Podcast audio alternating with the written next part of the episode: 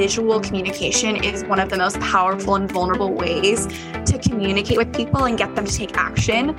There's so much emotion wrapped into it. And as human beings, we are making emotional decisions to help us find and solve problems and solutions.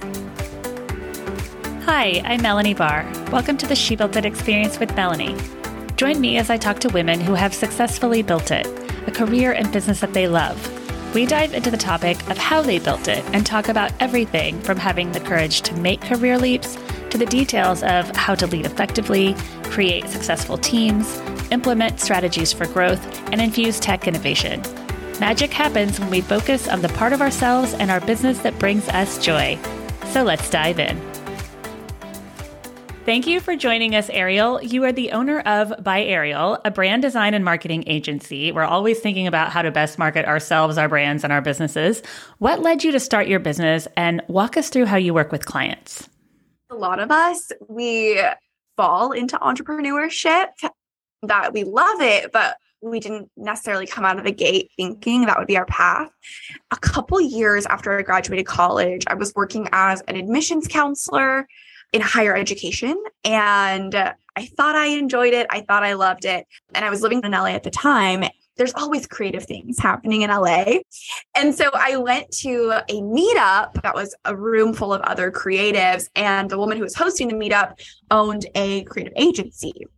And so, in conversation with her, I got to know a little bit about what she did. And I think three months later, she reached out and I ended up working for her as her administrative assistant.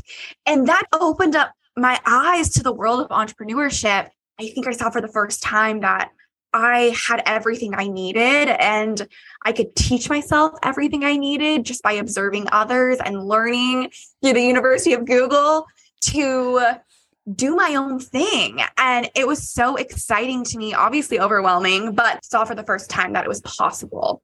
And then three to five years later, I had gathered a lot of expertise and knowledge working under her. And I really felt, why am I working for someone else? I can do this myself. And I can create the life that I want and the freedom that I want.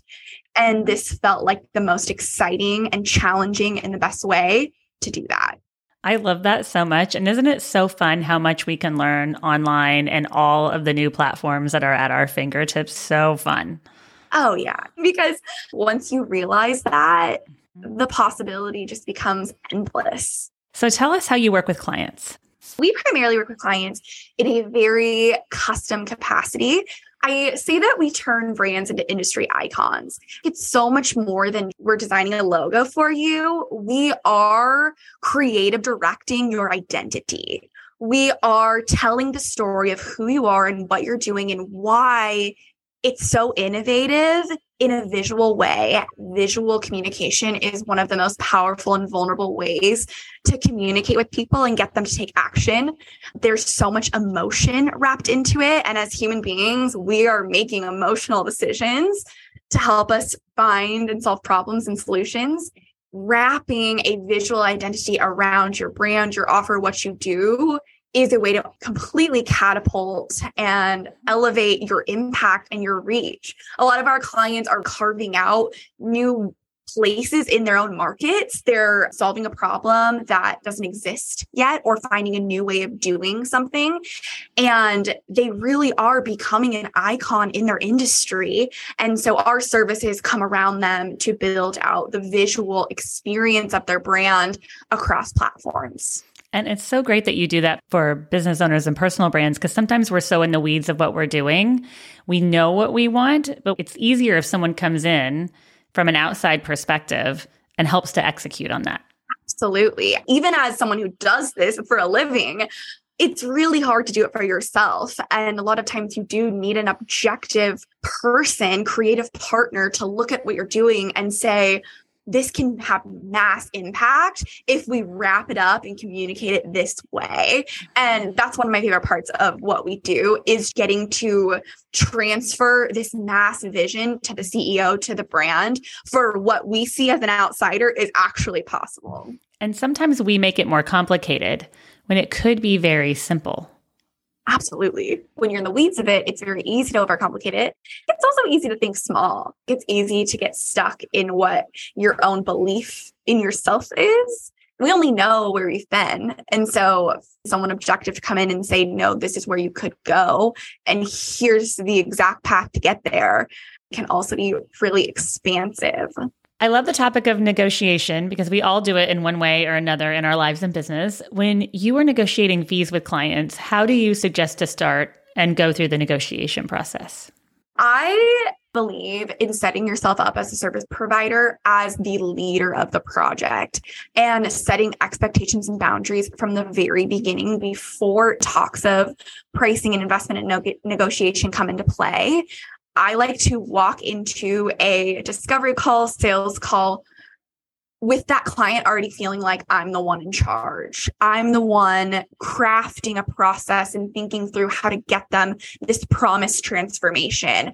And I want them to trust then that my process, my pricing, everything I'm pitching to them is correct, is the vehicle to get them what they want by the time we're having those conversations, there isn't a lot of negotiating happening. A lot of it is forged in the priming of that conversation, even that expectation that you are the leader of this project and that your system and process and investment that covers that process is mm-hmm.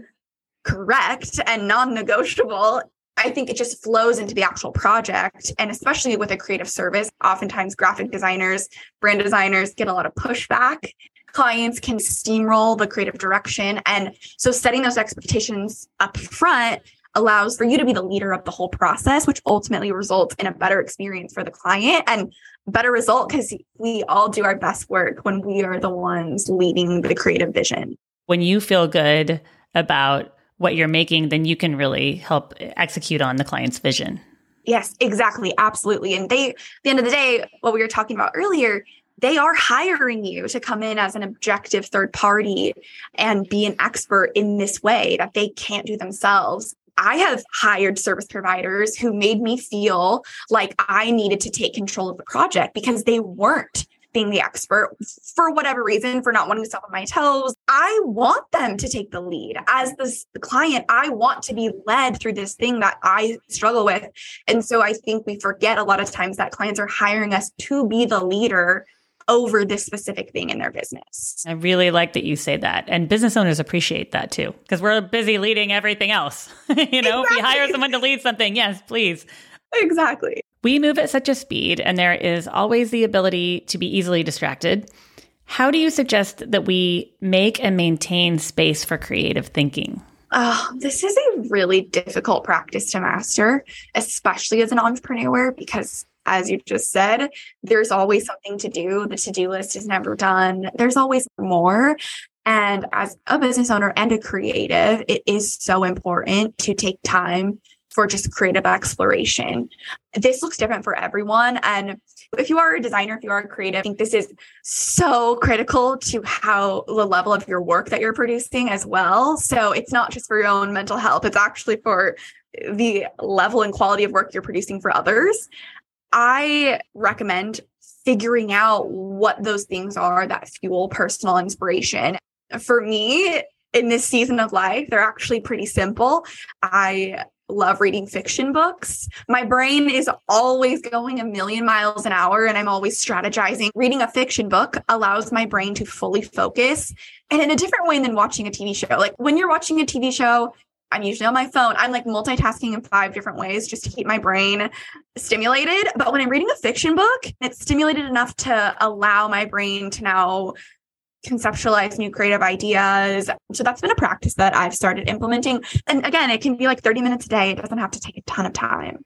It's interesting that you say that because I have twins and they're nine now, but I was always so tired by the end of the day that I just would watch a show. But I've started to read again too. And I'd love to know what your favorite books are.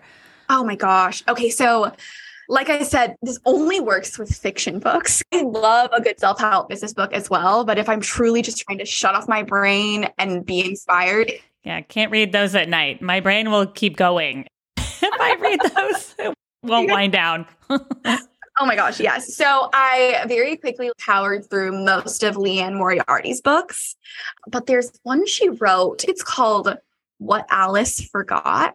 And it was so good. I love when a book can also speak to your soul and has some big life lesson wrapped into it. And that one was very much about taking nothing for granted and that life could change at the drop of a hat. And again, as business owners, life moves really fast and you're constantly moving forward. It's very easy to be looking to the next thing and working towards the next thing, next goal, the next milestone.